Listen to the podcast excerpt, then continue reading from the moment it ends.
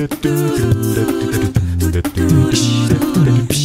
a good feeling. That's where I wanna be. Watching a of total oh, ecstasy. Alright, alright. You're so strong and you're so together, baby. Next to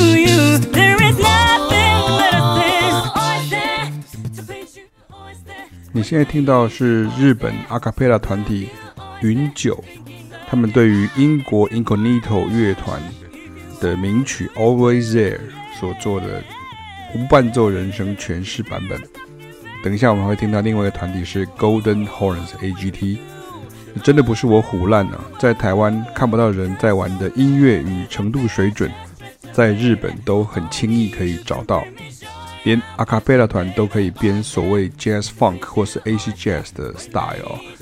其实日本涩谷系啊，很多团体也都是这样的编制与套路。比如像大家知道，像是 Blue Swing 啊，或者是像是 Paris Match 等等啊。那像 jazz funk 也好，AC jazz 也好，或者是涩谷系也好呢？对，有的人叫它涩谷系，有人叫它涩谷系啊，其实两个是一样的啊。这三种呢，其实就是我常讲的牛仔裤呢。在美国、英国、日本的品牌称法，不管是 Jazz Funk、AC Jazz 或者是涩谷系，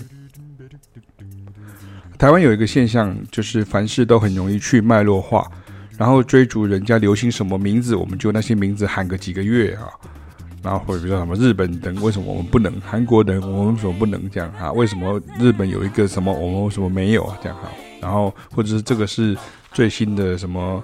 什么什么什么系什么系，然后这是怎么样子的一种什么风什么风啊什么什么什么元年什么什么什么什么什么，那可是你光是这个系统性的学习哦，所谓的系统性学习，并不是指在学校里的学习，系统性学习是指系统性学习，就是有脉络的，然后循序渐进的学习啊。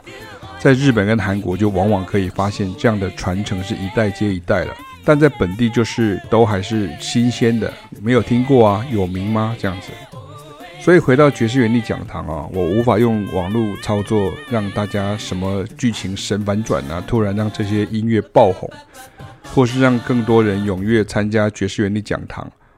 但是我可以很确定的是，来爵士原理讲堂，你绝对不会后悔啊，因为你将会跳脱原来对音乐范畴的想象，也不会永远只能人云亦云。那么在网络版的这篇文章当中呢，你会看到我们有带过一个团叫做爵士园的黑乐团。